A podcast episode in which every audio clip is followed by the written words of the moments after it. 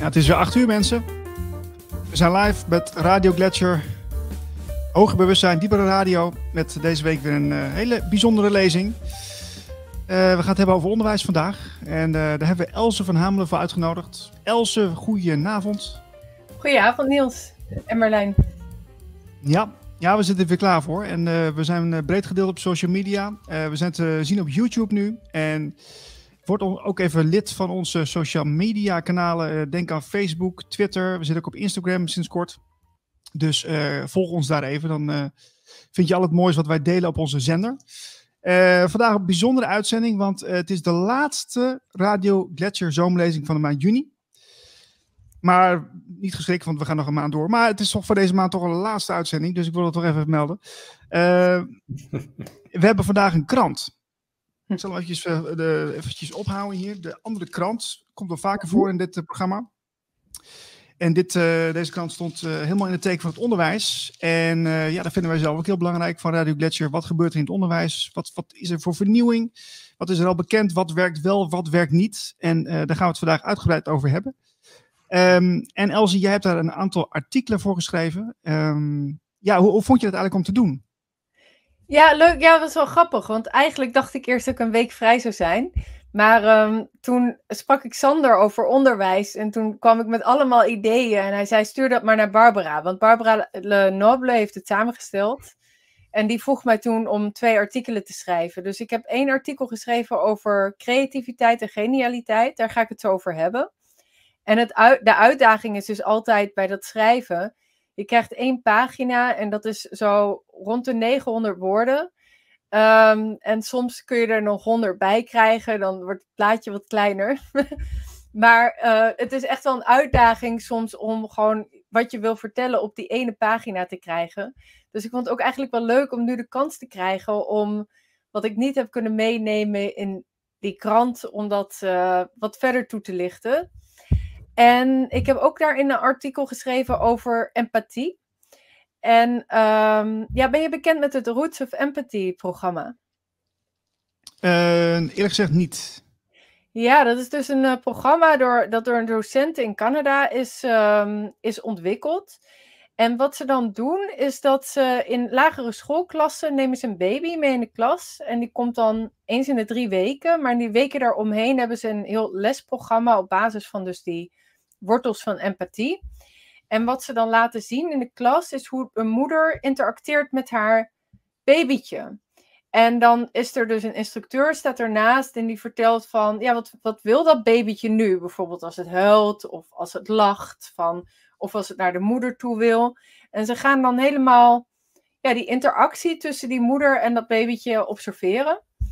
Um, en um, en op die manier leren die kinderen eigenlijk spelenderwijs op hun eigen gevoelens reflecteren. Dus dan beseffen ze ook van, oh, ik snap nu hoe dat babytje zich voelt. Maar daardoor zien ze ook van, oh, als iemand in de klas zich bijvoorbeeld niet zo goed voelt. Of er komen hele persoonlijke verhalen naar boven. En hoewel het dus officieel geen anti-pestprogramma is, um, werkt het dus, wordt er in klassen die dat programma hebben doorlopen, wordt er minder gepest, is er minder agressief gedrag. En interessant genoeg, gaat het leren ook beter. Omdat op het moment dat je onveilig of heel gestrest voelt, dan heb je eigenlijk is gewoon je, um, ja, je stresssysteem getriggerd. En dan kun je niet zo goed meer nadenken. En op het moment dat je dus gewoon helemaal in ontspannenheid zit en een sociale verbinding, uh, gaat dat leren wel. Uh, ja, dus dat vond ik heel. Uh, dus dat heb ik uitgelegd in een artikel waar ik het dus verder vandaag niet over ga hebben. Maar dat was ook iets wat ik altijd interessant vond en graag zelf nog een keer wat meer over wilde le lezen of leren. En nu heb ik er dus een stukje over geschreven. Ja, mooi, interessant zeg. Um, ja, uh, zullen we anders de krant even doornemen kort? Want het is, het is echt een heel oh, ja. mooie themakrant die binnenkort ook weer, uh, volgens mij wordt die gratis verspreid binnenkort, begreep ik. Okay. Dus uh, dat is wel tof. voor de mensen die die andere kant kennen, die, die hebben hem al ontvangen thuis. Ja. Als ik, ik, wat mij opvalt is dat ik de ondertitel heel mooi vind. ontdek het grenzeloos menselijk potentieel. Precies. Dus, want ja, in de krant staan ook een aantal andere artikelen die wel daarmee te maken hebben. Van ja, wij kunnen als mensen veel meer dan we doorhebben. Uh, we, zijn, we, hebben veel meer vermogens en daar wordt helemaal niks uh, hè, niet, niet, op ingezet in het onderwijs. Mm -hmm. uh, dat is wel interessant. Um, nou, wat, we beginnen met wijze levenslessen van iemand die wel aardig op leeftijd is, volgens mij. Volgens mij Ehm, leeft hij niet meer, toch? Wel. Oeh, dat zou. Oeh, dat is. dat, weet, dat weet ik niet. Goed dat je dat eh, Ja, zegt. dat- professor spiritualiteit bij Nijenrode. Wat ik altijd, altijd wel fascinerend vond. Want Nijenrode verbond ik niet automatisch met spiritualiteit. nee, nee, inderdaad. Ja. Ehm, dit is ook wel leuk van eh, Claire Boonstra, is een interview. En dat, eh, die dame, dat heb ik begrepen uit betrouwbare bron, die heeft eh, ook bij het World Economic Forum gezeten. Ehm, en die heeft, ja, die, die heeft toch wel gewoon een leuk interview gedaan over ehm, ja, diversiteit, menselijke basisvoorwaarden. Mhm. en verbinding. Dus dat is ook wel interessant. Ehm, even kijken. Ik zag ook een heel eh, leuk onderwerp. Dat ging over eh, ADHD. Oh ja. niet of jij dat nog weet, Elze. Eh, een, ja, iemand die daar zelf, of tenminste eerst last van had, maar dat eigenlijk in een soort kracht heeft omgezet. En daar Ja. nu anderen mee helpt. Ja, deze jongen die heeft ook volgens mij op eh, Instagram heel veel volgers. Dat is eh, Lars Matthijs. En die zegt ook ADHD bestaat, maar het is geen stoornis. Dus dat is ook weer Ja, een eh, nieuw inzicht. Eh, er worden ook een aantal kinderen eh, komen aan het woord. Wat ook heel leuk is om eventjes eh, de beleving van die doelgroep te horen. Mhm. Ehm, even kijken, wat hebben we nog meer?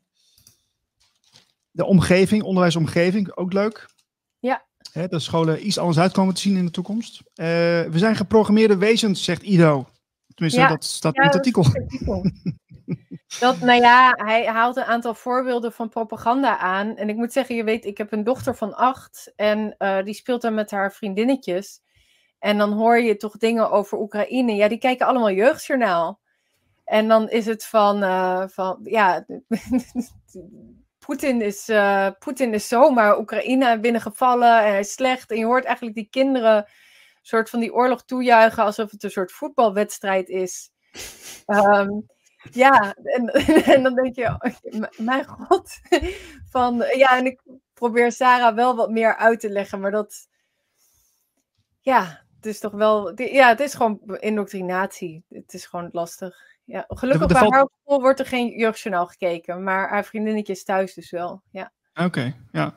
Ik heb ook eh, een van de eerste stukjes die ik las in deze krant. Dat was van Isabelletje. Dat is de, die column, eh, de schoolpleinmafia. Nou, ik kwam niet meer bij. Je moet, die, je moet je echt even lezen. Dat is echt hilarisch. Je kent wel van die, van die moeders, die overblijfmoeders. En die mensen die graag op school heel belangrijk willen zijn. En die dan eh, nou, net onder de, onder de directeur staan als het ware. Nou ja, ik zou zeggen, lees het zelf. Hè. Dat is, eh, Precies. Nee, is een leuke krant. En vooral als Ja. je in onderwijs geïnteresseerd bent. Er mag wel een vervolg op komen een keer. precies, ja. En straling ook, hè? ook een eh, heel belangrijk ding. Ja, die gaat mij wel aan het hart. Want zoals je weet heb ik meerdere presentaties over 5G eh, gegeven. Eigenlijk kwam dat van, ik, ik las er een keer wat over en kreeg toen heel veel vragen en ging naar de gemeente toe. De gemeente die gaf daar geen eh, antwoorden over. En toen heb ik me bij een groepje burgers aangesloten. Toen probeerden we samen antwoorden te krijgen. En uiteindelijk dachten we, we moeten hem voorlichten.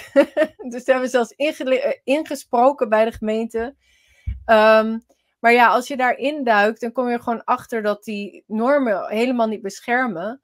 En ehm, dat vooral voor kinderen dat enorm risicovol is. Want kinderen zijn in de groei, dus die hebben sowieso een ander metabolisme. Hun, eh, hun lichamen bevatten meer water, hun botten zijn nog niet helemaal gehard. En zo'n klas, je hebt een digibord, stapels iPads, er staat wifi aan. Ehm, en het brengt gewoon schade, dat is gewoon aangetoond in, in duizenden onderzoeken van het brengt schade aan de DNA toe. Ehm, dus, dus, en vooral veel effecten spelen op de lange termijn. Dus het is niet een, eh, dat als je aan bloot wordt gesteld dat je acuut ziek bent. Maar ja, als je op je 29ste kinderen wil krijgen en dan opeens opvruchtbaar bent, dan kun je wel afvragen, oh ja, want er zijn duidelijke verbanden, zowel bij mannen als bij vrouwen, tussen straling. Bij mannen is dat verband volgens mij nog sterker. En onvruchtbaarheid. Dus dat is best wel een. eh, ja, eigenlijk is het totaal onverantwoord dat scholen eh, wifi aan hebben. En het is ook helemaal niet nodig in, in de meeste scholen. Dus je kunt dat eigenlijk gewoon bekabelen. Maar je merkt gewoon, ik merk dat zelf ook als je met de school praat, is dat ze hier nog helemaal niet van op de hoogte zijn. En het ook niet willen weten. Dus ons schoolhoofd ook, die had mij horen inspreken. En zei, ja, goed verhaal. Maar ja, sommige mensen lopen dan een beetje voorop en dan wachten we toch af van wat ons verteld wordt wat we moeten doen. ja, dat vinden we sowieso lekker, hè? Wachten tot iemand anders zegt wat je moet doen. Dat, en trouwens over die ADHD. Ik ken twee kleuterjuffen die zeiden: Ja, ik had nooit kinderen met hoofdpijn in de klas. En die, ze waren altijd, ja, die kunt ze gewoon het werk zetten. Maar sinds die wifi aan is, zijn die kinderen veel drukker. En hoor je kinderen veel vaker over hoofdpijn klagen. Uh, en dat zijn toevallig ook klachten van, van volwassenen op vragenlijsten beantwoorden dan van dat ze een onrustig gevoel hebben. Ja, bij kinderen zou dat best wel in druk gedrag vertaald kunnen worden. Um, dat wordt ook wel in dat Bio Initiative Report, dat is een, eh, een rapport dat 2012 uitkwam, maar wat ook volgens mij één of twee updates heeft gehad, waar wetenschappers al het onderzoek in samen hebben gevat van dat aantoont dat er echt wel reden tot zorg is. Um, ja, dus goed dat hier ook in die onderwijskrant aandacht is voor, voor straling in de klas. En dan een laatste onder, on, uh, opmerking erover. In Frankrijk zijn, worden daar ook gewoon al maatregelen genomen. Op, middelbare scholen um, mogen mobiele telefoons niet of heel beperkt gebruikt worden. En uh, in crèches bijvoorbeeld is wifi al gewoon verboden. Ja. Goeie zaak. Uh, wil ik ook nog één ding zeggen. De, de herontdekking van onze wonderlijke menselijke vermogens is ook een, een uh, artikel. Mm -hmm. En daarin uh, wordt er geëxperimenteerd um, ja, bij, bij, bij, kinderen om ze geblinddoekt zeg maar, iets te laten zien.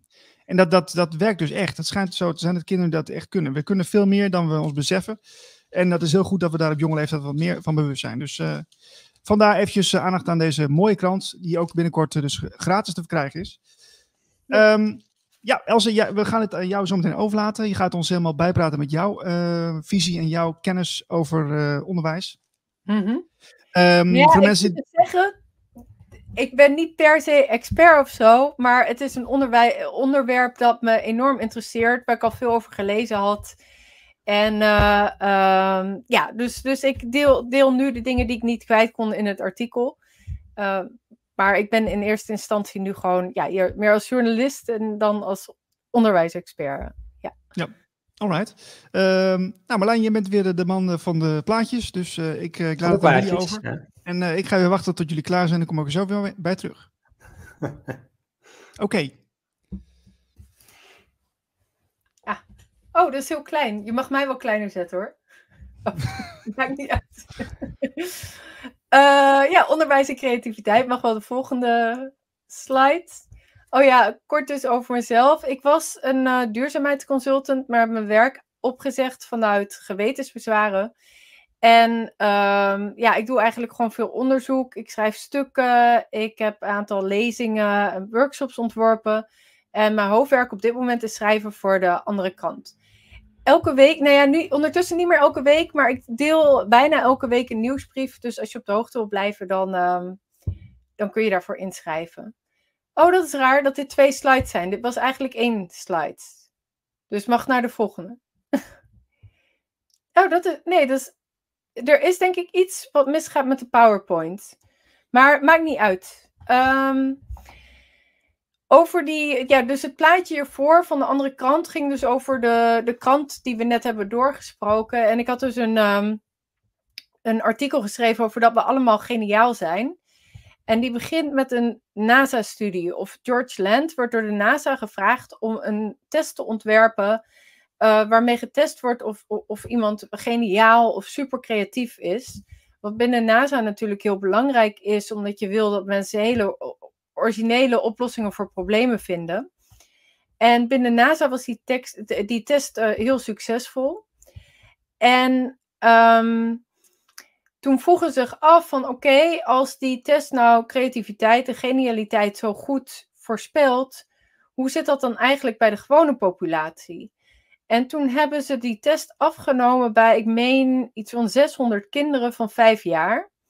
En die kinderen, zoals je op dit plaatje kan zien, hoop ik, uh, eh, 98% van de vijfjarigen die scoorden uh, als geniaal op die test. Dus eigenlijk waren ze gewoon allemaal geniaal. Vervolgens deed die test dus nadat die kinderen tien waren. En toen was nog maar 30% geniaal. Toen ze 15 waren, 12%. En als je bij volwassenen die test afneemt, dan um, dan scoort nog maar 2% heel erg hoog. Dus eigenlijk laat dat zien dat we in aanleg um, enorm creatief vermogen hebben, maar na een schoolcarrière van 10 jaar daar zo goed als niks voor over is. En George Land heeft daar ook een verklaring voor. Hij zei: Je hebt eigenlijk, als je kijkt naar hersenstudies, twee vormen van denken. Het ene is divergent denken, dus uit elkaar. En dan denk je in allerlei mogelijkheden, ja, alles wat kan en mogelijk is. En je hebt convergent denken en dan ga je dingen toetsen, analyseren. Klopt dat wel? Laat je dingen afvallen. En hij zei wat we eigenlijk heel consistent doen in het onderwijs, is dat we, dat we tegelijkertijd divergent en convergent proberen te denken. Dus we vragen om echt zelf iets te doen, maar we leggen al helemaal in stapjes uit hoe het moet en wat het einddoel is en waar het naartoe moet.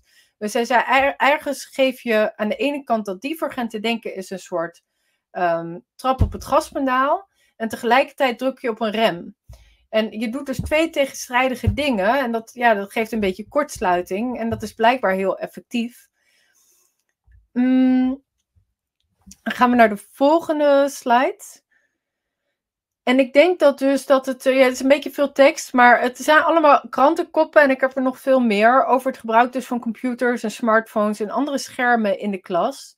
En ik denk eigenlijk dat het gebruik van schermen dit, uh, dat effect van George Land misschien wel versterkt. Want uh, in een computerspelletje heb je ook meestal dat, dat vooraf de stappen allemaal al duidelijk zijn. Het is duidelijk welke kant je op moet. Um, de mogelijkheden zijn relatief beperkt en worden bepaald door dat spelletje.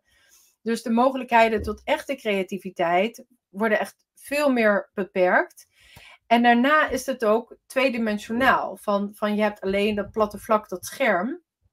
Terwijl bijvoorbeeld kinderen, als ze met blokken spelen en dat opstapelen, dan voel je hoe zwaar dat blok is, of het makkelijk omvalt, of of dat het juist stevig is. En je kunt telkens toren bouwen en merken dat het valt. Maar als je op de iPad een torentje maakt, dan helpt die iPad je gewoon altijd het juiste torentje te maken. Maar je krijgt niet dat gevoel voor gewicht en ruimte. Het zit niet in drie dimensies. Uh, en wat die, wat, ja, wat die, wat, wat die krantenkoppen dus ook laten zien, is dat het gewoon helemaal niet een goed effect heeft om die kinderen zo heel veel achter schermen te laten zitten. En ja, die linksboven, surgery students can't sue or cut. Dus dat gaat over um, chirurgen die worden opgeleid.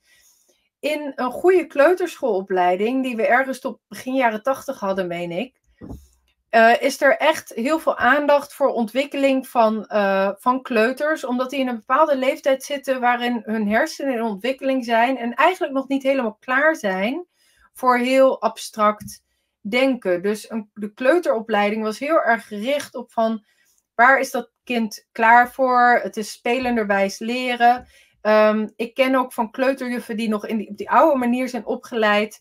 Die kijken helemaal naar de motoriek en die weten dan precies. Ik denk dan, ja, het is gewoon een knutselwerkje. Maar zeggen ze nee, met dat knutselwerkje dan leer, je, leer je op die manier vouwen. En dan kijken ze hoe dat kind dat, die handjes gebruikt. Zeggen ze, ik weet waar die is. Er worden die oefeningen op aangepast.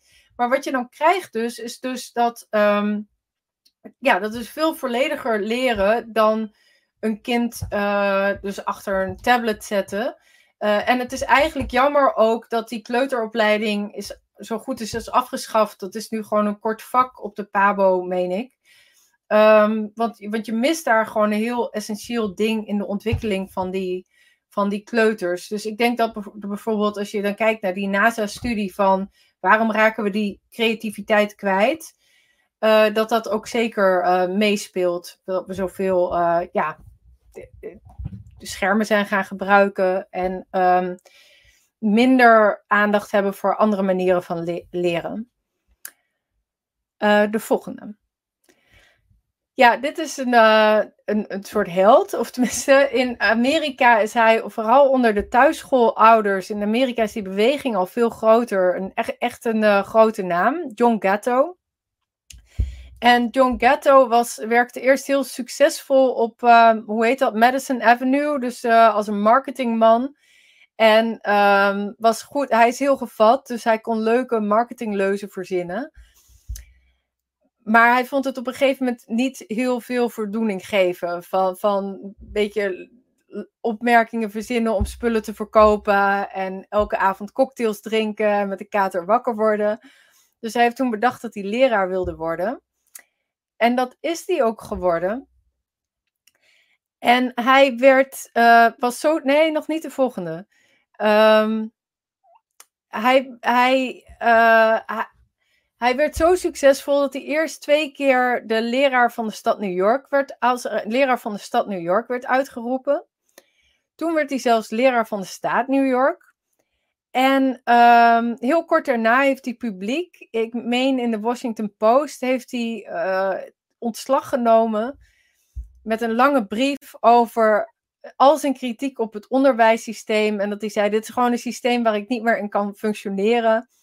En ja, op die manier ontslag genomen. En um, hij is daar, even kijken hoor, van, um, ja, wacht, ik ga hier nog even wat voor. Ik heb hier een van zijn boekjes, Dumbing Us Down. Um, daar, dat is een verzameling van een paar van zijn speeches. En hij legt uit wat hij doet dus in zijn klasse. Ik zal het vertalen, want ik heb begrepen dat ik te veel Engels gebruik en dat sommige mensen dat toch uh, niet op prijs stellen. Ik heb een klasse gebruikt als een soort van laboratorium, waar, waar ik kon leren over wat de mogelijkheid is van hoe breed alle menselijke mogelijkheden zijn. Zowel op het gebied van hoop en angsten, en ook een plek, waar ik zelf kon bestuderen van wat is het nou dat uh, menselijke kracht en creativiteit en power tegenhoudt. In die periode kwam ik tot de conclusie dat genialiteit gewoon een menselijke kwaliteit is, die waarschijnlijk natuurlijk is voor allemaal van ons. Ik wilde in het begin dat niet uh, uh, accepteren, want in zijn eigen opleiding op twee elite-universiteiten uh, had hij geleerd dat intelligentie en talent uh, maar heel schaars tegen, voor speciale mensen ehm, beschikbaar waren. Maar het probleem waar hij in zijn klasse tegenaan liep, en hij gaf dus ook les op echt een probleemschool in Harlem, waar er gewoon veel kinderen onder de armoedegrens leefden, was dat de meest onwaarschijnlijke kinderen hem lieten zien van dat ze gewoon geweldig waren. Dat ze inzicht lieten zien, wijsheid, rechtvaardigheid, vindingrijkheid, moed, originaliteit. En het maakte hem verward. Ze deed niet uh, vaak genoeg om, uh, om zijn lesgeven makkelijk te maken. Maar toch vaak genoeg dat hij zich met tegenzin begon af te vragen: is het misschien wel de school zelf die hen dommer maakt? Was it possible? Was het mogelijk dat ik werd ingehuurd niet om die kinderen in hun kracht te zetten, maar om hun kracht te verminderen? In het begin leek me dat gek, maar langzaamaan begon ik me te realiseren dat de bellen die telkens werden afge, uh, uh, die afgingen. Ik, ik was nog in zo'n school waar telkens een bel ging en dan moest je als een kudde naar de volgende klas lopen de confinement, dus het opgesloten zijn in dat um, leslokaal. De crazy sequences, dus een rare opeenvolging van vakken. Daar heeft hij het ook over. En het is iets wat ik als, ja, op middelbare school als heel vervelend ervoer. Van elk uur moet je ergens anders heen. En dan na zes uur, dan heb ik het ook wel gehad. Dan heb ik ook, als je ergens echt geïnteresseerd in bent, dan ben je er uren mee bezig. En je gaat niet telkens ergens mee beginnen, drie kwartier, en dan gaat er een bel en dan moet je ergens anders op richten. Hij zegt dan ook in een andere speech van ja, wat leer je daar mensen mee? Dat eigenlijk niks belangrijk genoeg is om je hoofd erbij te houden. Hij zegt de age segregation, dus dat je kinderen in een groep zit van één leeftijd. Van, uh, bij Montessori is dat anders, maar juist die verschillende leeftijden kunnen van elkaar leren het gebrek aan privacy, de constante surveillance en de rest van het curriculum van school was precies zo ontworpen alsof iemand zich had willen inzetten om juist kinderen ervan te weerhouden om te leren. En langzaam maar zeker begon hij guerrilla exercises, oefeningen te ontwerpen um, aan de kinderen. Om ze zelf te leren op de manier waarop hij het zelf um, het beste leerden. Hij gaf ze privacy, dus ze mochten gewoon hun eigen opdracht in hun eigen tijd uitvoeren, niet onder toezicht. keuze. Dus je merkt gewoon in al die toespraken dat hij ergens gewoon de uniciteit van die kinderen ziet. En daar zijn opdrachten op toespitst. Dus als er een bepaalde interesse is, dan verzint hij een opdracht waardoor dat kind wordt uitgedaagd om, om zichzelf te ontwikkelen in die interesse. Freedom for surveillance. Hij geeft ze enorm veel zelfstandigheid. Zoveel dat ik ook als moeder zou denken. Ehm, maar toch, van, ehm, hij heeft vooral vertrouwen in dat kind als mens zelf en niet iemand die, die gekneed moet worden. Um, en hij geeft een, een brede rijkwijde van situaties en menselijke associaties als hij kon. Dus hij geeft ook van, als zij bijvoorbeeld zeggen, ik wil later films maken, dan zegt hij, ja, bel die studio maar op en vraag of je een dag mag meelopen. Um, dus hij moedigt zich aan om gewoon in de praktijk te onderzoeken en um, en, en ja, met mensen in gesprek te gaan. Nou ja, en daar komen al hele bijzondere projecten uit. En um, daar, daar heeft hij dan ook die prijzen mee gewonnen. Dus dat is eigenlijk, dat is dus die John Gatto. En hij is dus dat, en nu de volgende slide. Hij ging uh, onderzoeken Even kijken, ik doe heel even hier, want nu zie je misschien het plaatje beter van de Prison of Modern Schooling. Van iedereen gaat er divers in en komt er als een soort eenheidsworst uh, uit. Hij ging onderzoek doen van waar, wat is eigenlijk, waar komt dat onderwijssysteem nou vandaan? En um, even nu de goede bladzij opzoeken. Hij zegt van ja, we denken altijd onze onderwijssysteem komt van de Grieken. Maar er is dan een boek waar dat hij ontdekt van Kenneth Freeman, The Schools of Hellas, in 1907. En die Freeman komt tot, tot de conclusie, er waren helemaal geen scholen in Griekenland. Dus je had um, uh, ja, meer wat wij salons noemen, dus, dus discussie of um, een, een relatie tussen, tussen leerling en leraar. Maar dat werd in een persoonlijke relatie, was die ontwikkeling. En um, het idee van het scholen van vrije mensen um, stoten tegen de borst van de uh, Atheners. Gedwongen training was verslaven. Het onder vrije mensen was leren bestond uit zelfdiscipline en was niet iets wat aan experts werd overgelaten. Ik dacht, wauw, goh. Um, en hij gaat dan verder naar, uh, hij vergelijkt dan het, dat systeem met Sparta. En Sparta was een militaire organisatie of een militaire samenleving. En um, waar de hele uh, samenleving eigenlijk was georganiseerd rondom het concept van cradle to grave formal training. Dus, dus iedereen in die samenleving werd opgeleid om goed binnen dat systeem te passen. En de Duitse militaire staat Pruisen heeft zichzelf gemodelleerd naar, die, uh, naar dat voorbeeld. Dus dat was ook gewoon een militaire organisatie. Nou, die twee, twee templates heeft eigenlijk die Amerikaanse universiteit eind 19e eeuw, begin 20e eeuw overgenomen. Dus, en hij, dus Gatto schrijft dan, het, was niet langer, uh, ging het opleiden, was college uh, voor, voornamelijk over het ontwikkelen van de menselijke geest en het karakter van jonge mensen. In plaats daarvan ging het om ze in een bepaalde vorm te kneden, zodat ze nuttig zijn voor anderen. Dus hij maakt ook in zijn boeken en in zijn speeches altijd heel duidelijk het uh, onderscheid tussen educatie, een soort kiem van waar je jezelf kunt ontwikkelen, en onderwijs um, als een vorm van um, ja, leren van de juiste kennis, zodat je als een aapje bepaalde trucjes kan uitvoeren. En wat dan ook al interessant is, even kijken, volgens mij wilde ik die straks ook nog. Is dat, ik weet niet of de, sommige mensen die hier kijken wel eens van het Flexner-rapport hebben gehoord. Ik kende dat eerst voornamelijk vanuit de medische sector. Je had um, in de 19e eeuw eigenlijk heel veel vormen van uh, geneeskunde. Dus eigenlijk wat wij nu kruidengeneeskunde of holistische geneeskunde uh, noemen. En Adam Flexner was, uh, werkte voor de Rockefellers.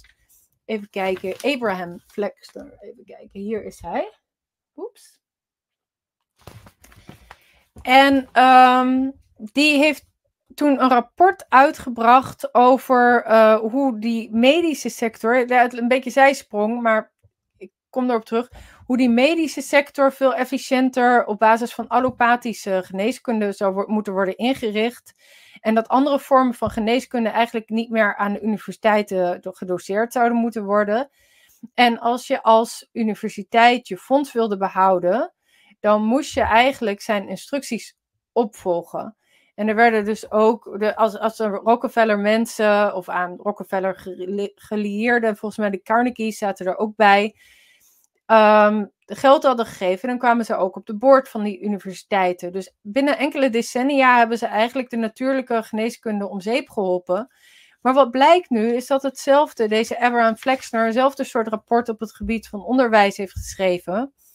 En dat uh, met die opkomst van de moderne industrie um, er behoefte was aan meer geschoolde mensen die dus wel konden functioneren binnen dat uh, industriële systeem, maar die niet genoeg uh, tools eh, konden hebben om, om echt goed vragen te stellen, om, om het systeem zelf misschien wel ter discussie te stellen. En daar werkt natuurlijk zo'n onderwijssysteem op basis van Pruisische discipline erg bij. En een ander voorbeeld wat, uh, wat ze namen was het Hindoese, Hindoeïstische kastensysteem. Binnen dat kastensysteem waren vooral die lagere kasten, moesten die mensen wel kunnen functioneren in de bureaucratie. Maar die kregen heel bewust dus niet de, de, de middelen in handen om het systeem goed te begrijpen en te ondervragen. En wat Gatto dus laat zien is dat, dat dus Pruisen um, het Hindoeïstische kastensysteem, dat dat eigenlijk de basis vormde voor hoe wij nu educatie zien. En wat hij ook aanhaalt, en ook, dat is uh, ja, dit boekje uh, over Common Core, dat is het onderwijssysteem in, um, in Amerika. Um, is dat voor de invoering van verplichte scholing was de geletterdheid veel beter. Amerika was een arme agrarische samenleving. Maar ze, als je zag wat ze lazen en de kwaliteit van hoe ze lazen, dus het technisch lezen, was enorm groot. En uh, is sinds de invoering van verplicht onderwijs alleen maar afgenomen. En daarbij moest ik ook denken aan Chris Hedges heeft het op een gegeven moment over, nou ja, Amerika is natuurlijk een imperium, maar hij ging uh, onderzoeken van waar komt dat nu eigenlijk vandaan. En hij zei, eigenlijk is dat begonnen van eerst heeft Amerika zichzelf gekoloniseerd en daarna zijn ze landen om zich heen gaan, gaan veroveren. Maar in het, uh, en onder andere ook bijvoorbeeld zijn een oorlog in de Filipijnen gestart. En ik meen dus dat dat eind 19e eeuw uh, was. En in dat Amerikaanse congres was daar enorm veel discussie over. En hij zei: Het is onvoorstelbaar als je ziet van hoe die mensen een discussie voeren. Want ze waren allemaal klassiek opgeleid. Dus ze de, haalden vergelijkingen aan van dat ze zeiden van Athene was eerst een democratie. En op het moment dat ze ervoor kozen om een imperium te worden. Um, is het eigenlijk geïmplodeerd omdat die agressie die ze naar buiten toe lieten zien, zich naar Athene terugvertaalde en dat eigenlijk die democratie om zeep heeft geholpen. Maar je ziet dus gewoon het verschil tussen, tussen mensen die een hele brede opleiding hebben. En um, dus ja, goed en technisch hebben kunnen uh, lezen en leren. Die hun geschiedenis hebben leren kennen. En uh, daardoor ook gewoon hun eigen realiteit beter uh, kunnen ondervragen en uh, bediscussiëren en ook alternatieven zien. En nou is uiteindelijk Amerika natuurlijk wel gewoon een imperium geworden. Maar destijds was er tenminste nog een discussie over mogelijk. En nu, als je puur alleen propagandamedia leest, dan besef je misschien nog niet eens dat het een, echt een imperium is.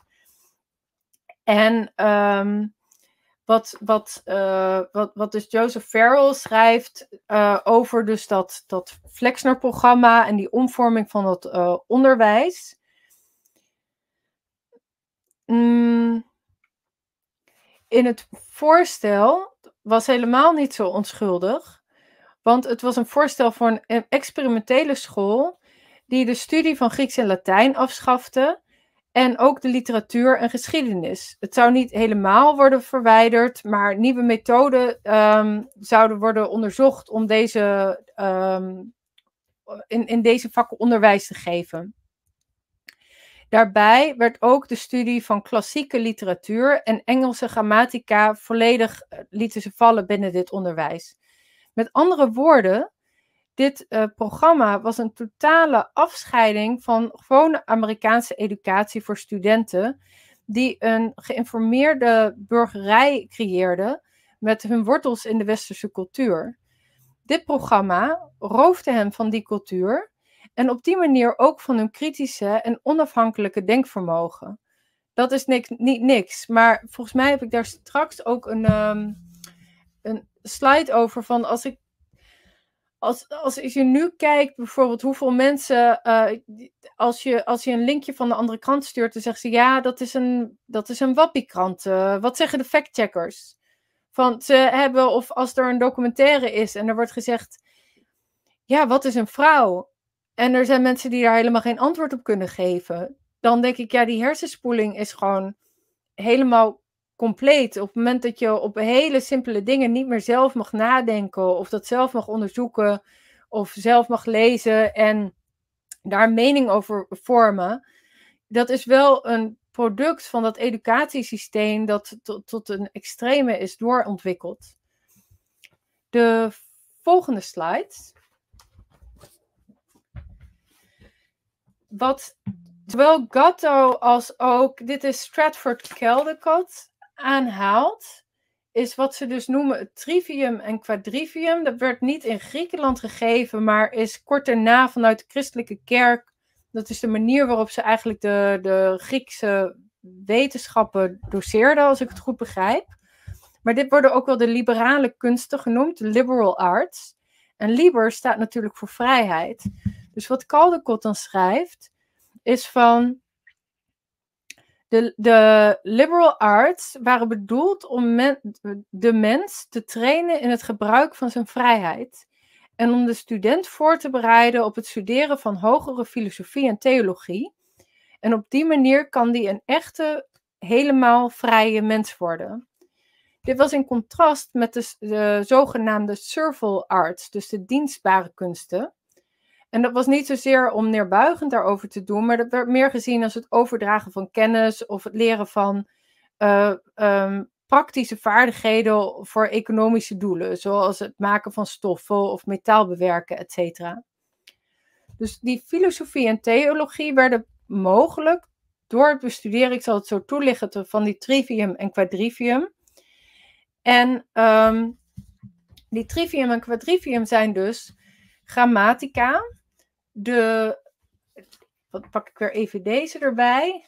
Um, als ik kan vinden, ja.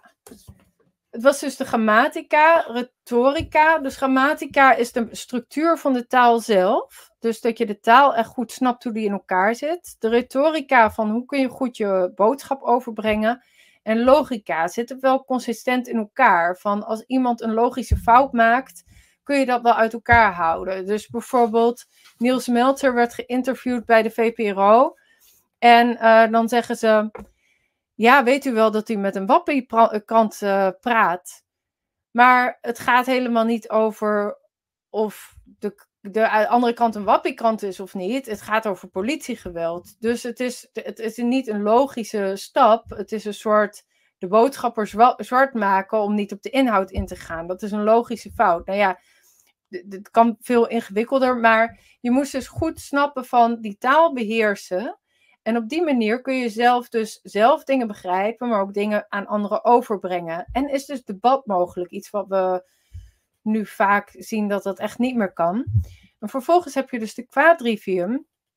En de rekenkunde is de taal der getallen, waarbij ze getallen niet puur zien als eenheden zoals wij dat zien, maar ook als kwaliteiten die je in bepaalde verhoudingen overal in de natuur terugvindt. Dan had je de meetkunde, de geometrie, dus dat is die, die, die getal in de ruimte. Uh, muziek werd gezien als die getalsverhoudingen in de tijd. En astronomie, getalsverhoudingen in ruimte en tijd. En als je die, uh, die, die goed beheerst, dan kun je dus goed analyseren. Um, en ook de wereld. Um, de wereld ontdekken en ondervragen. Dus op het moment dat je die trivium en quadrivium beter onder de knie kreeg, heb je eigenlijk alles in handen om zelf je eigen werkelijkheid te onderzoeken. En dat mag dus ook gewoon. In plaats van dat het je allemaal voorgekoud wordt. Volgende slide. Ja, dus waarom geloven nu zoveel mensen dat uh, het wetenschappelijk is om blind massamedia factcheckers te geloven? Van ja, het staat in de NRC, dus dan is het waar. Um, terwijl gewoon aantoonbaar nu ook gewoon met die WOP-verzoeken, je ziet dat ze enorm veel leugens verspreid hebben. Er is geen enkele rectificatie geweest. Uh, maar dat is waar. En dat moet je dan maar geloven. Dus je laat, ziet gewoon eigenlijk, en dat kan alleen maar het product zijn of alleen maar, ik denk dat er wel veel meer meespeelt, ook als media en de computer, maar dat het eigenlijk al heel jong begint, dat je leert wat je moet geloven, wie je moet geloven. Dat artikel van Ido van um, stel maar een opstel op over hoe je iemand overtuigt van dat, uh, dat zich moet laten vaccineren. Um, en dat is toch echt wel een product van, van het onderwijs dat we hebben. En daar moet ik trouwens wel bij zeggen, John Gatto die, die is heel kritisch op het onderwijs, maar bevestigt zelf wel de hele tijd van dat er heel veel mensen werken gewoon met passie voor hun vak en met goede bedoelingen en dat die echt wel zelf het goede willen, maar dat het systeem zo is ingericht dat het dit effect produceert. Mm, ja, volgende. Ja, dus Socrates zegt dan ook van echte educatie is dus het aanwakkeren van een vlam die enorm kan gaan branden en niet het vullen van een vat met, met inhoud. Ja, volgende. Dan kom ik terug bij die creativiteit. Beetje rare besprong misschien, maar we begonnen natuurlijk bij dat, dat je eigenlijk mega creatief wordt geboren en dat dat er uh, binnen die tien jaar helemaal is uitgewerkt in het onderwijssysteem. En ik, ben, uh, ik heb ook een opleiding gehad in Jungiaanse psychologie. En wat je gewoon onder de Jungianen heel veel tegenkomt. En wat waar zij gewoon met de, de cliënten die ze op de bank hebben tegenaan lopen. Is dat mensen die hun creativiteit niet uiten, worden eigenlijk behoorlijk destructief voor hun omgeving. En hier schrijft dus uh, Marie-Louise van Frans, die werkte heel nauw met Carl Jung samen. Daarom is volgens Jung de weigering om bewust te worden, als de mogelijkheid daartoe wel bestaat, een onvergeeflijke zonde. Een innerlijke mogelijkheid die niet wordt waargemaakt, krijgt een destructieve werking. Daarom stelt Jung ook dat onverbruikt creatief vermogen, psychologisch gezien, een van de meest kwaadaardige destructieve krachten is. Dus denk daarbij aan ja, eigenlijk gewoon mensen die, die gewoon zelf in zichzelf heel vastzitten en zichzelf niet kunnen uiten, die gunnen anderen ook gewoon niks. Dus die, die gaan hun kind dan naar beneden halen of hun collega of hun vrienden, maar eigenlijk omdat ze zichzelf niet zo goed um, kunnen uiten. En als je dan nadenkt over die creativiteit, en dan springen we naar de volgende slide, dan denk ik, wat definieert ons nu als mensen, en dan zeggen ze soms bewustzijn, maar ja, iedereen die een hond of een kat heeft gehad, die weet dat, dat of tenminste om je heen, ik denk niet dat mensen het enige uh, wezen is met bewustzijn, absoluut niet. Maar iets unieks dat we wel hebben, wat je toch verder niet erg ziet, is creativiteit. Dus dit zijn godschilderingen van 20 jaar geleden. En ja, dat is gewoon enorme creativiteit. En daarmee, dan gaan we naar de volgende slide. Je had in de middeleeuwen het idee van dat de mens een microkosmos is. Dus dat hij een, een soort afbeelding is van, van, van de hele kosmos buiten ons en in ons. Dus je kunt je bewust zijn van je innerlijke wereld en je kunt je bewust zijn van de hele wereld buiten je. Uh, dus je hebt eigenlijk die hele werkelijkheid in je. En tegelijkertijd dus wat ik probeerde te laten zien bij de bij die grotten is, heb je enorm creatief vermogen. En ja, voor iedereen is God wat anders, um, of noemt dat anders. Dus voor mij is dat niet een um, antropomorfe patriarch op een wolkje of zo, maar het is een soort veld of bron waar alles uit voortkomt, waar alles vandaan komt. En wat uiteindelijk gewoon een soort enorm creatieve vermogen heeft, omdat alles komt eruit voort. Onze hele wereld, alle sterrenstelsels, uh, de bomen, de dieren, wij zelf. En het bijzondere daaraan is, is, is dat wij op een of andere manier heel bewust mogen participeren in dat creatieve vermogen. En daarmee denk ik niet dat we als uh, top op de schepping staan of zo, maar dat het een, dat op een of andere manier dat creatieve vermogen iets is wat ons echt menselijk maakt. En op het moment dat je heel dicht bij je eigen creatieve vermogen komt, dat je ook veel dichter bij um, dat voelt als zingeving of dat voelt als um, ja, meer deel uit jouw eigen plek in een veel groter geheel. En ik denk dus ook dat het dus super belangrijk is, helemaal in deze tijd, dat je dat voor jezelf weet wakker te maken. Dus misschien kun je het al helemaal kwijt in je werk, um, maar ook veel mensen niet, of niet in je werk, maar gewoon in je leven. Dus denk je voor jezelf na van wat is het wat ik echt super leuk vind om te doen. Of ik daarmee bezig ben, dan verlies ik mijn besef van tijd. Dan voel ik me super blij. Het geeft me energie. Ik merk dat ik daar anderen blij mee maak. En is dat iets wat je nu kunt vormgeven in je leven? En als je dat kunt vormgeven, waar, waar ben je dat voor aan het inzetten? Want we zitten op dit moment in een, in een gewricht waarin we zien dat, dat, dat, um, nou ja, dat er hele destructieve systemen worden inge, ingevoerd. Dus zet je creativiteit in om een oud systeem in stand te houden. Zet je die creativiteit in om, om een gevangenis te bouwen. Bijvoorbeeld met, met, met, met robots en big tech. En, of, of zet je die in om nu een nieuwe wereld te bouwen. En dan komen we dus weer bij creativiteit. volgende, ik wil naar de volgende slide, maar sorry, volgende slide. Ik drukte niet op de knoppen. Dit is Ursula Le Guin. En zij, um, misschien kennen jullie haar wel. Zij heeft veel fantasy en, um, hoe heet de andere nou? In ieder geval, zij heeft eh, veel uh, boeken geschreven, uh, futuristische boeken ook.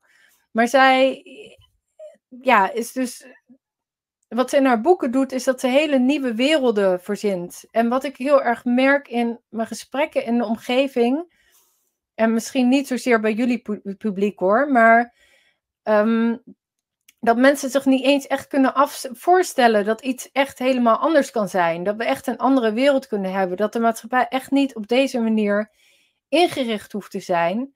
En daarvoor hebben we dus die creativiteit nodig. Die, die vijfjarige, waarvan 18, uh, 98% geniaal is. En wat zij dus zegt in een speech, en die speech is wel de moeite waard om te kijken. Um, dus als je Ursula Le Guin acceptance speech intoetst op YouTube, dan vind je hem wel. Maar ze zegt, ja, ik denk dat er hele moeilijke tijden aankomen. Dit is in 2016. En we hebben de stemmen nodig van schrijvers die alternatieven zien op de manier waarop we nu leven. En ik denk niet alleen schrijvers, gewoon iedereen.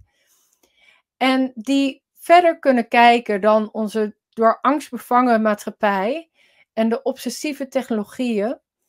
En zich andere manieren van leven en zijn kunnen inbeelden. En op die manier hebben we grond voor echte hoop. We leven dit moment binnen kapitalisme. En het lijkt alsof die, die kracht, dit systeem helemaal onontkoombaar is. Maar dat dachten ze ook over de zonnekoningen. Dus elke menselijke macht kan weerstaan worden en kan ook veranderd worden door mensen. Dus ik zou eigenlijk iedereen die hier naar luistert willen uitnodigen van, um, ja, wakker dat creatieve vermogen aan, want het zit gewoon in ons allemaal. En um, ja, bedenk over hoe dingen anders kunnen op een manier die gewoon ja, levensvatbaar is. Want het is gewoon mogelijk. En ik meen, dat was de laatste slide. Dank je. Oh ja, ik heb dus een nieuwsbrief, uh, www.vanhamelen.nl. En binnenkort, dat is de volgende slide, geef ik ook een, ehm, een lezing over psychische weerbaarheid in onzekere tijden. En daar kun je uh, vinden op Sky High Creations. Dat was het. Ja. Oké. Okay. Nou, dankjewel Else. was uh, heel inspirerend. Het is heel raar om die presentatie zo te geven, omdat ik mezelf de hele tijd zie. Het is fijner als ik jullie bijvoorbeeld. Uh, ja, maar ja. Ja, nee, dat krijgen we vaker terug. Dat zei ze de eerste, um, ja, eerste, eerste lezing. Peter Tony die zei het ook al. Dat het, het, is even wennen als je bezig bent. Dat klopt. Ja. Dus, uh... Oké, okay, um, ja, ik heb wel wat vraagjes uh, voorbereid. Heb jij ook uh, wat vragen, Marlijn? Jazeker, en misschien hebben mensen die kijken ook wel wat vragen. Dat kunnen gewoon in de chat en dan uh, pikken we ze er gewoon uit. Ja, zo is het. Jij vertelde over John Ghetto. Mm -hmm. Die heeft een hele mooie boek geschreven, wat ik zelf ook nog wil lezen. Uh, maar heeft hij nou zelf ook ideeën voor een uh, nieuw onderwijssysteem? Nou, hij zegt eigenlijk, ja, zo leuk, hij is in Monongahela opgegroeid. Dus dat is een uh, stadje aan een rivier, een industrieel stadje. En hij, hij groeide gewoon op, op, oh ja, niet op straat, maar um, hij zei van, net zoals it takes a village to raise a, a child. Van, hij leerde gewoon van de mensen van om zich heen. Gewoon op een natuurlijke wijze in een natuurlijke omgeving. Dus hij heeft zoiets van: waarom dragen ouders hun kinderen eigenlijk af in zo'n gevangenis? Uh, waar, kinderen die hele dag doorbrengen. En waarom draag je die uh, kinderen aan vreemden over? Uh, dus dat moet allemaal kleinschaliger in kleinere setting. Ik denk, hij is super origineel, maar zijn, zijn adviezen zijn niet altijd praktisch. Tenzij je echt helemaal voor dat homeschooling gaat. Um, ja, dus hij heeft daar wel ideeën over. Maar zijn ideeën zijn echt van: dit schoolsysteem is gewoon destructief. Dat moet je gewoon helemaal afschaffen. Van, van er zijn ook andere, onderwijsvernieuwers die, die zien, hebben wel ideeën over hoe je het onderwijs aanpakt. Maar hij vindt gewoon: je moet het afschaffen. Ja, want dat homeschooling wat je net zei, dat is volgens mij uh, in, in Nederland nog niet zo in opkomst. Maar uh, hoe -hmm. zit het in de rest van de wereld? De rest van de wereld weet ik niet. Maar in Amerika is het dus zo dat bijvoorbeeld. Um, ja, veel van die scholen zijn gewoon niet veilig. Als het public schools zijn, dan uh, is de kwaliteit ook heel slecht. Dus er zijn daar meer mogelijkheden voor homeschooling. En bijvoorbeeld, vooral bij die armere scholen, dan, kun je, dan heb je Microsoft-achtige bedrijven die, uh, die computers aanleveren en dan programma's. Dus dan worden al die data van die kinderen geharvest. En nou ja, wij zien dus al wel een beetje van die Agenda 2030 programma's die op school worden uitgerold. Dus er zijn daar veel meer ouders die heel bewust ervoor kiezen van uh, ik ga mijn kind gewoon niet in dit systeem laten um, verder daarin laten functioneren. In Nederland heb je dus de onderwijsplicht. En daar kun je onder uitkomen, maar eigenlijk um, in Nederland moet je recht hebben op dat je uh, toegang hebt tot onderwijs van jouw geloofsovertuiging, als ik het goed heb. En als je dat dus niet hebt, dan moet je dat heel erg duidelijk maken van, van tevoren. Dus dan zeg je van ja, ik ben in mijn stad geweest, maar ik ben eigenlijk uh, pagan en ik heb geen enkele pagan school. En dan krijg je dus iemand uh, die met je in gesprek gaat. En dan kun je daar oké van krijgen. Maar als je kinderen eenmaal binnen dat systeem zitten, dan schijnt het toch veel lastiger zijn om ze eruit te halen. Ja, het schijnt dus ook zo te zijn dat als je dus hebt ingeschreven in, in het onderwijs, hè, dat je er niet meer uit kan. Als je de, in, hè, dan zit je eigenlijk onder de, die onderwijsplicht, zeg maar. Ja, en wat ik wel zat te denken is van, in eerste instantie was het natuurlijk zo dat ik wel, of tenminste achter stond van het onderwijs, maar met wat er in de afgelopen twee jaar allemaal is gebeurd, want ze, ja, ze volgen allemaal het RIVM. Dus dat, dat er kinderen en onderwijzers met mondkapjes rondlopen. En um, dat al die kinderen de hele tijd getest worden. Dat ik, ik was niet de enige, maar ik weet gewoon meer ouders waren echt wel bang van: oké, uh, gaan ze straks die kinderen vaccineren? Zouden ze dat doen zonder ons te vertellen? Dat klinkt vergezocht, maar er zijn heel veel dingen gebeurd in de afgelopen twee jaar die vergezocht zijn. Dus, dus ik ken meerdere ouders die gewoon met hun kinderen hebben besproken van uh, ehm, ja, wat ze moeten doen als, als er dus rare dingen zijn, gebeuren op school. Dus, dus de school wordt eigenlijk gewoon ook door wat er is gebeurd niet meer echt als veilig ervaren. Dus in die zin, ja, ik weet nog niet, er, er worden natuurlijk ook veel scholen opgericht. Wat ik daar lastig aan vind is dat ehm, gewone openbare scholen krijgen flinke pot geld van de overheid of redelijk van uh, per kind. Maar als je dus zelf zo'n school opricht, niet. Maar dan ben je dus ook heel vrij. Maar dat betekent dat je dat als ouder zelf moet betalen. Ja, ik heb de één school in de buurt was 4000 per jaar en de andere was 7000 per jaar. Ja, dat heb ik gewoon, dat had ik met mijn oude werk had ik wel kunnen betalen, maar met het werk wat ik nu doe niet. Nee. Dus dat, uh, dat, dat vind ik dan wel lastig. Dat je denkt van, um, ja, dus ja, leuke verdieping voor de mensen die nu kijken. Uh, ik heb uh, twee weken geleden heb ik een podcast opgenomen met een, zo'n school, zo'n vrije school. Mm dus, dus staatsonafhankelijk. En die, um, ja, die komt binnenkort online, als het goed is vrijdag. En dat was een school in Leeuwarden, uh, Libben de Wies heet dat. Heel leuk. heel mooi verhaal ook. hele oprechte, ja, gedreven mensen die, die echt wel weten waar het over gaat in de wereld. En die, die zijn dus bezig om het, om het opnieuw te doen op een eigen mhm. manier. Dus heel erg inspirerend ook. Maar dat komt dus binnenkort online. Um, wil ik toch even zeggen in deze uitzending. Um, Marlijn, heb jij nog een, een, paar vragen? Nou, ik zat me achtervragen, want we worden geniaal geboren. Tenminste, 98% mhm. van ons. Um, wat heeft genialiteit te maken met creativiteit? Nou, ja, ze noemden dat bij die NASA genialiteitstest, maar het was dus niet de IQ-test. Het idee van genialiteit is dat je een probleem krijgt en dat je meer dan tien verschillende creatieve oplossingen, dus, dus niet verwachte oplossingen voor dat probleem, of twintig. Um, dus in die zin met creativiteit, dat je gewoon echt op totaal nieuwe, andere ideeën kunt komen. Dus uh, ja, dus, dus, dat was waar ze naar die, in die test naar zochten. Die test is trouwens uh, proprietary, dus die hebben ze nooit helemaal vrijgegeven. Maar test het vermogen om tot heel veel originele nieuwe oplossingen te komen. Maar dan moeten we onze definitie van genialiteit uh, aanpassen. Waarschijnlijk. Ik weet het niet. Ja, als, als mensen dat als IQ zien, ik zie dat niet echt uh, als uh, is meer processorkracht of zo. Ja. Hmm. Okay. Ja, je hoort ook vaak mensen die, die, gaan, die worden heel enthousiast over mensen die hoog niveau op school hebben. En ze noemen ze altijd knappe koppen, hè?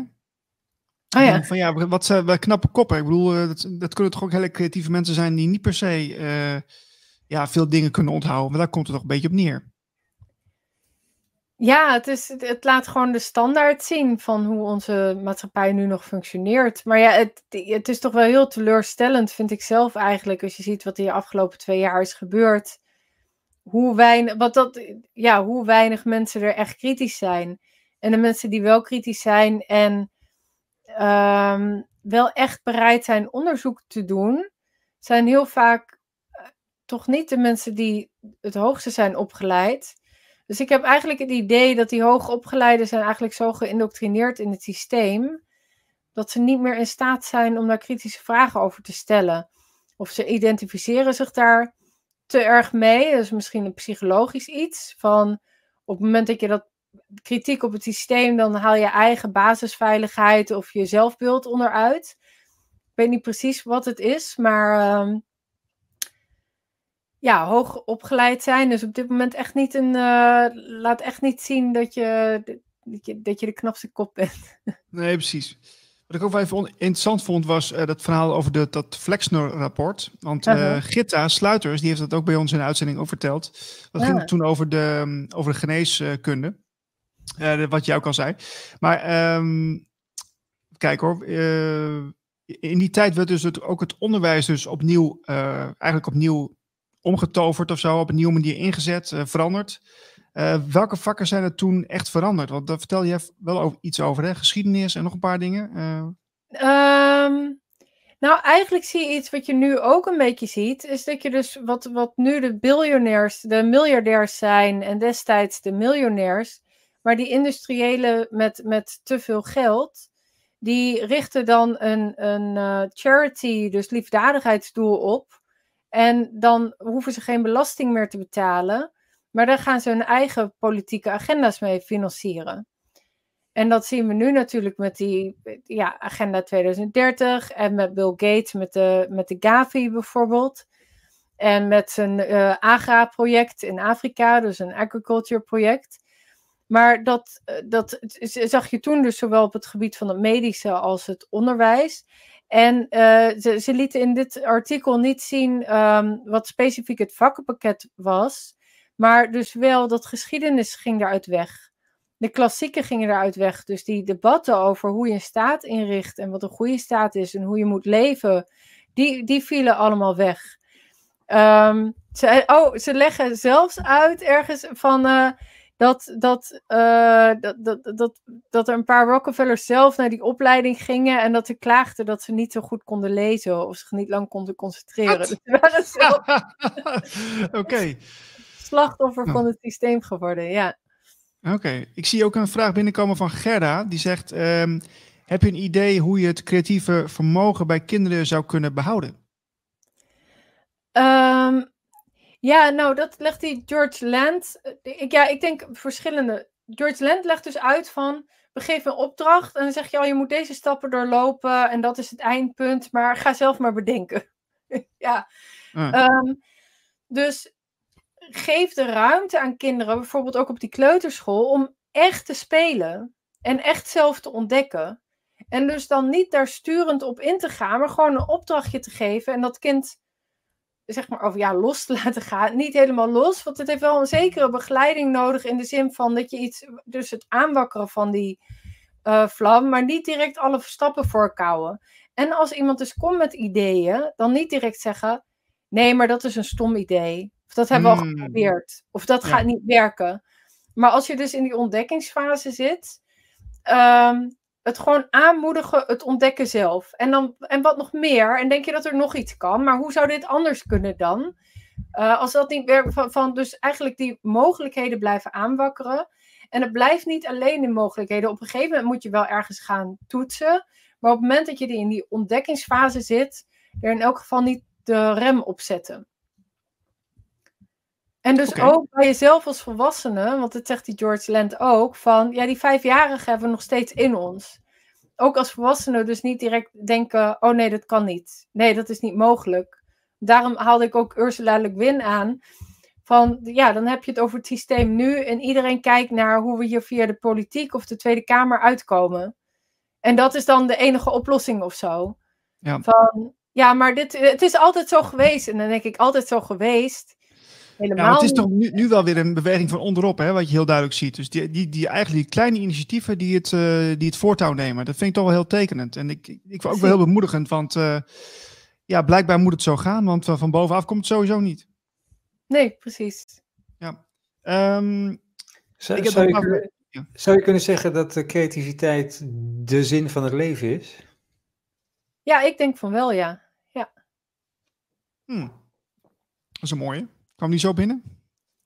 En wat, wat, uh, wat doen we met die 2%?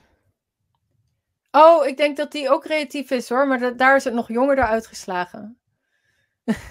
ah, oké.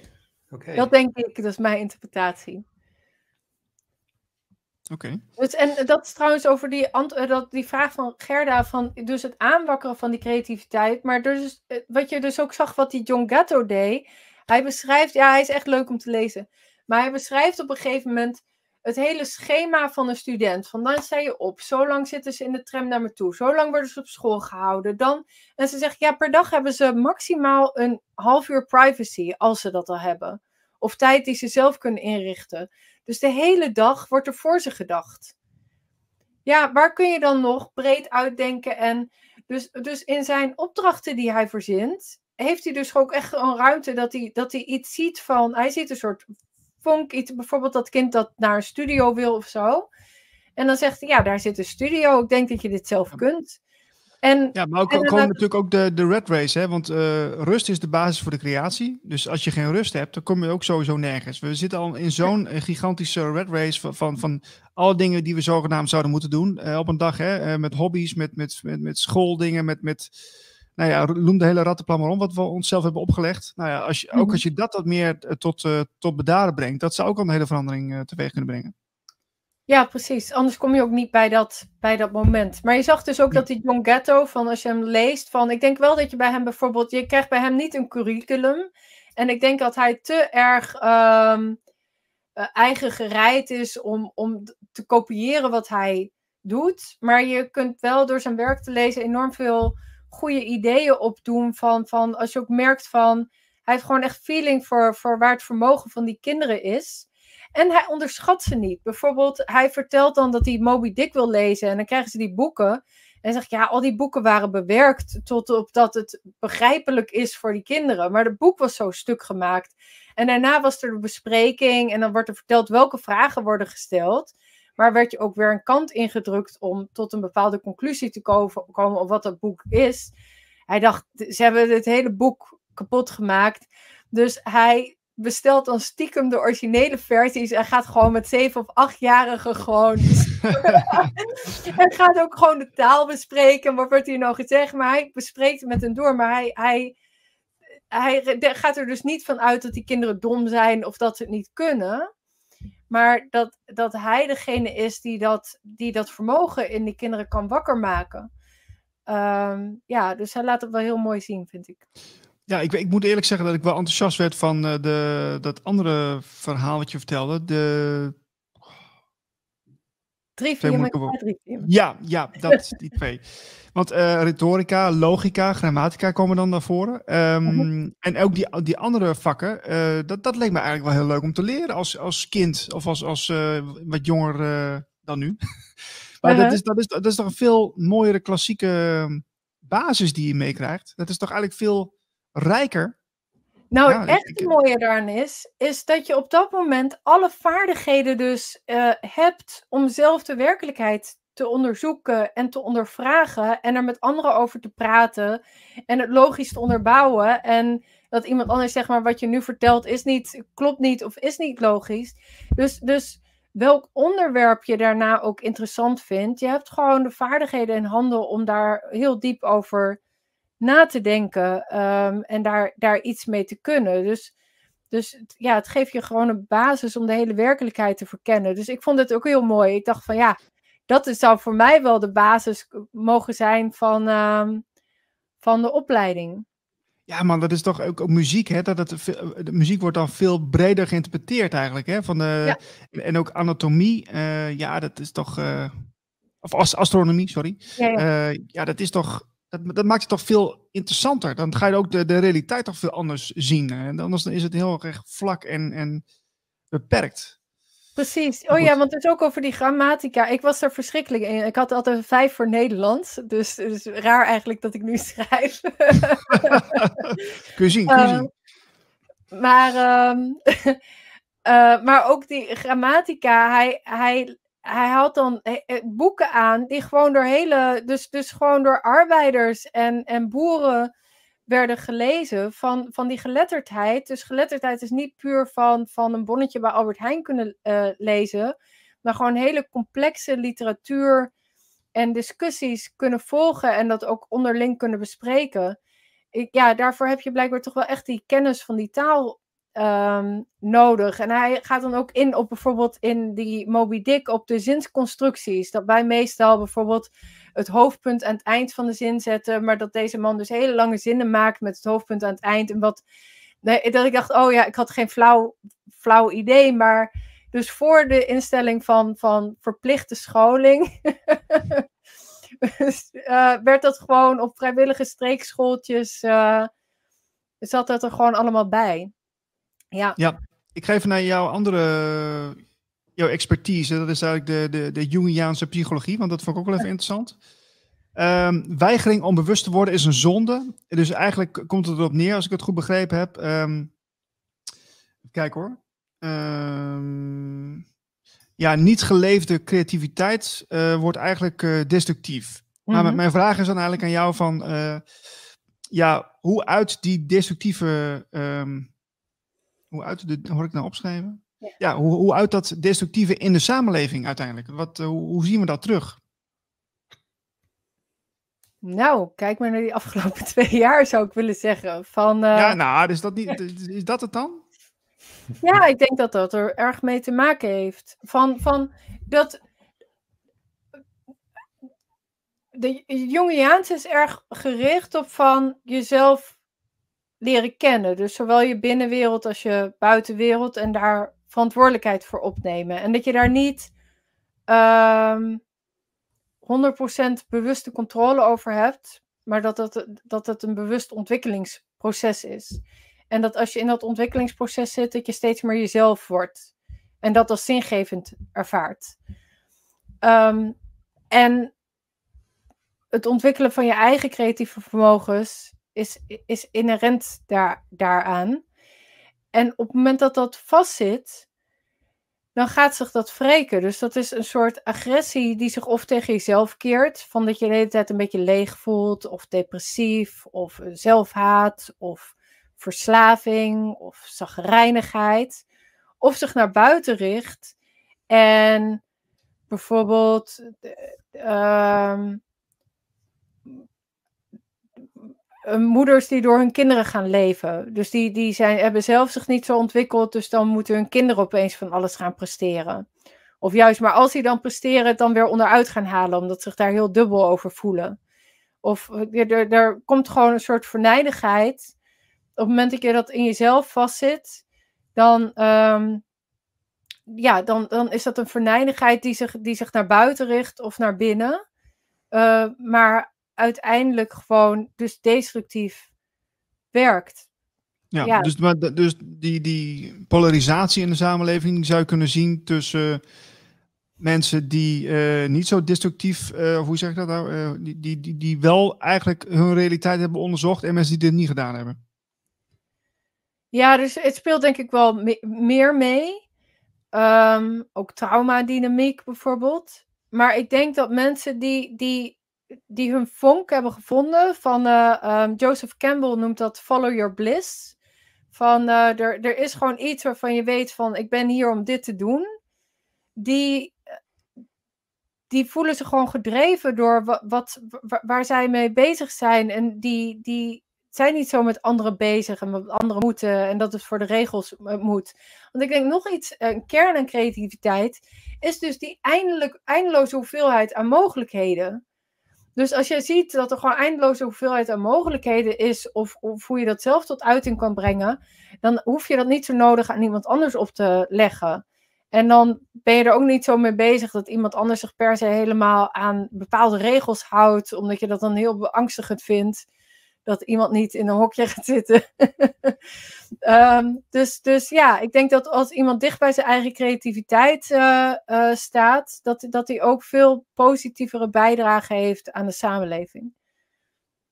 En uh, trouwens, die opmerking van Jong, of deze was dan van Marie-Louise van Frans, maar ik ben hem bij meerdere Jungianen tegengekomen, is echt puur empirisch. Van mensen die in hun um, die in hun praktijk langskomen en dat ze dat eigenlijk heel consistent zien van, eh, van dat er allerlei dingen in het leven niet lopen en op het moment dat die creativiteit begint te stromen, uh, begint alles een beetje op zijn plaats te, te vallen. Dus het is echt een observatie vanuit hun interactie met cliënten. Oké, interessant, mooi. Ja. Ik zie hier ook een vraag binnenkomen. Of is het meer een opmerking of niet, Marlijn? Ja, geef je kind geen smartphone of tablet. Later gaan ze dat waarderen. Geef geen kant-en-klaar speelgoed, speelgoed, maar Lego, Meccano, een doos vol rommeltjes. Als lege kasserollen, houtjes, touwtjes, etc. Uh, dus uh, ja. Helemaal mee eens. Naast dat die smartphone en tablet ook veel straling afgeven. Het staat gewoon op de gebruiksaanwijzing dat je die niet op je lichaam moet dragen. En een kind, die schedel is nog niet afgehard, dus die absorbeert ook veel meer straling. Dus een kind moet je eigenlijk echt nooit een telefoon bij het hoofd laten houden. Ja, ja, ja, ja, dat sowieso. Maar ook, eh, dat was ook Rudolf Steiner die dat zei. Hè? Dat, uh, door, door, door eigenlijk al die speelgoed uh, kant-en-klaar aan te leveren, dan uh, doet iets met je verbeelding. Als je zelf iets moet maken van iets, dat, dat, dat, dat, ja, dat zorgt ervoor dat je veel meer met je verbeelding aan de gang moet. Dat, dat zorgt voor creativiteit ook weer. En ja... Ja, soms zegt mijn dochter dus ook, mam, ik verveel me. En dan zeg ik, oh, prachtig, dat is heel goed voor je. Ja, inderdaad. waarom zou je niet even een dagje kunnen vervelen overmiddag? Dat is toch heerlijk? En uh, nou, dan sta je een tijdje uit, eh, uit, het raam. Nou in, maak het nou uit. Dus, uh, ja, Kijk je wel naar het raam, Marlijn? Hm? Marlijn? Of ik nu uit, uit het raam kijk? Wat? of je wel eens uit het raam kijkt gewoon? Ja, nee, ik, kijk wel, ik kijk wel eens uit het raam, ja. Okay. Maar ik, ik verveel me niet zo heel snel, dus uh, dat, uh, dat scheelt. Maar, nee. Dus nee, maar het is echt het, ik zei het een beetje als grapje, maar ook van de opmerking van diegene, van het is super belangrijk, want je, wat, wat we nu eigenlijk hebben in die maatschappij, is dat je de hele tijd geprikkeld moet worden. Dus je bent, en dat wordt uh, gewoon prikkelverslaafd. En dat, die telefoon is trouwens ook echt gemaakt om, uh, om die dopamine de hele tijd te triggeren en je verslaafd te maken. Maar wat krijg je dan? Is dat als iemand heel even alleen zit, dan denk je, oh, ik kan hier niet meer omgaan. En dan moet je weer iets vinden. Even snel weer, weet ik veel, op Facebook gaan kijken. Precies, nou, dat, dat zie je dus ook heel veel erg. Jongeren die gewoon standaard al dit zo in de trein zitten en uh, die niet meer weten hoe je gewoon een normaal gesprekje aangaat. Dat zijn ze weer verleerd. Dat is, uh, dus dit is het nieuwe normaal zo. Ja, uh, dat, ja. Maar je hebt dan vooral als je dus, dus, want ik heb zelfs bij vrienden zag ik dat wel eens, dan van dan geven ze kinderen op de achterbank in de auto een iPad, zeggen ze ja, het is wel rustig. En dan denk ik van, van ja, ja, van, van, nee, maar op het moment dat je dus die al, al kinderen al gewoon leert dat als ze even een beetje vervelen, dat ze maar direct een prikkel moeten gaan opzoeken, dan komen ze niet in contact met hun innerlijke wereld. En wat gebeurt er als je verveelt? Ik verveel me nu niet meer, maar toen ik kind was ook wel. Is dat je even zit en dan weet je even echt niks. En dan denk je, ah, verschrikkelijk, verschrikkelijk. En opeens krijg je een idee. En dan ga je iets doen. Maar dat is iets wat uit je binnenwereld komt, waarmee je dus ook dat contact met jezelf leert maken. En als je dus, dus kinderen de hele tijd in een situatie zitten waar ze de hele tijd geëntertained worden. En als ze even een beetje vervelend worden omdat ze geen prikkels hebben, geef je ze nieuwe prikkels. Dan krijgen ze nooit het vermogen om dat contact met hun binnenwereld te leggen. Uh, en ik denk dat je daar als volwassene problemen mee krijgt, onder andere verslavingsgedrag. Ja, absoluut. Uh, als mensen nog vragen hebben, die kunnen ze doorsturen. We hebben nog uh, tijd voor een aantal vragen, eventueel, voor Elze. Um, even kijken, ik zit er even doorheen. Heb jij nog een paar vragen, Merlijn? Um, nou, dit is. Uh, ik had het opgeschreven omdat het even over het nieuws ging ook. En over de laatste twee jaar. En dat mensen zo alles maar gewoon aannemen, omdat het in de krant staat en zo. Mm -hmm dan, toen dacht ik van ja, maar er is ook een soort sociaal aspect aan. Aan een soort erbij willen horen. Dus mee kunnen praten. En, en hmm. ja, het is niet alleen boezig vrouwen kijken en dan mee kunnen praten hmm. bij de koffieautomaat. Maar ook gewoon in de krant uh, een beetje lezen en een beetje journaal bijhouden. Zodat je uh, ja, een gesprek kan voeren met, met de rest. Want die, die zien dat natuurlijk allemaal ook. Mhm. Dus die, die, die, die zijn dan minder van, oké, ik, ik geloof het allemaal uh, klakkeloos. Maar die hebben wel zoiets van, ja, ik wil het bijhouden, want anders, anders val ik buiten de groep. Dus dit is een heel sociaal ding wat daar volgens mij achter zit.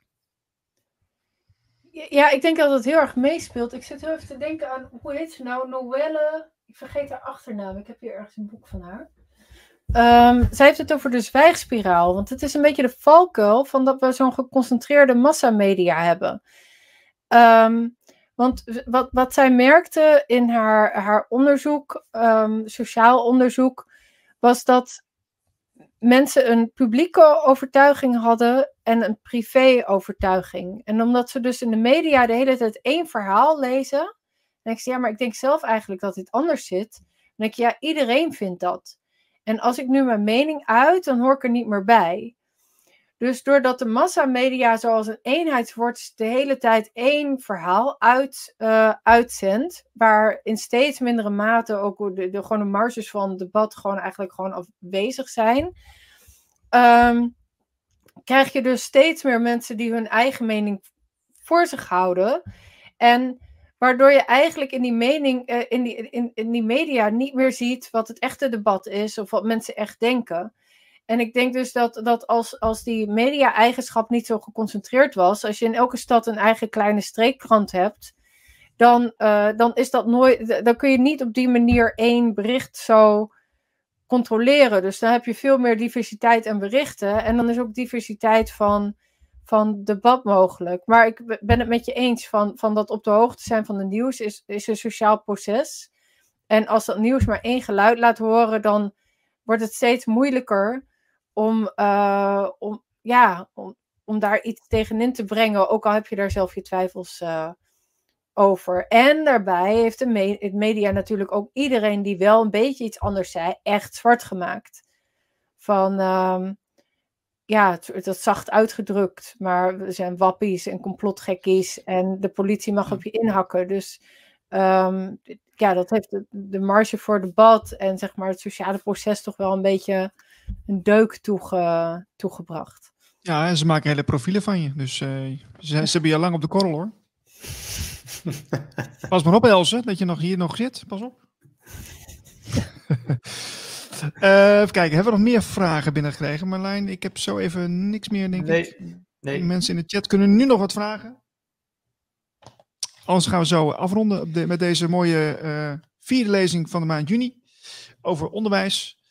Um, ja, we gaan binnenkort even, ook even uitbrengen wat er in de maand juli uh, gaat komen. Gaan we daar iets, iets van verklappen, Marlijn?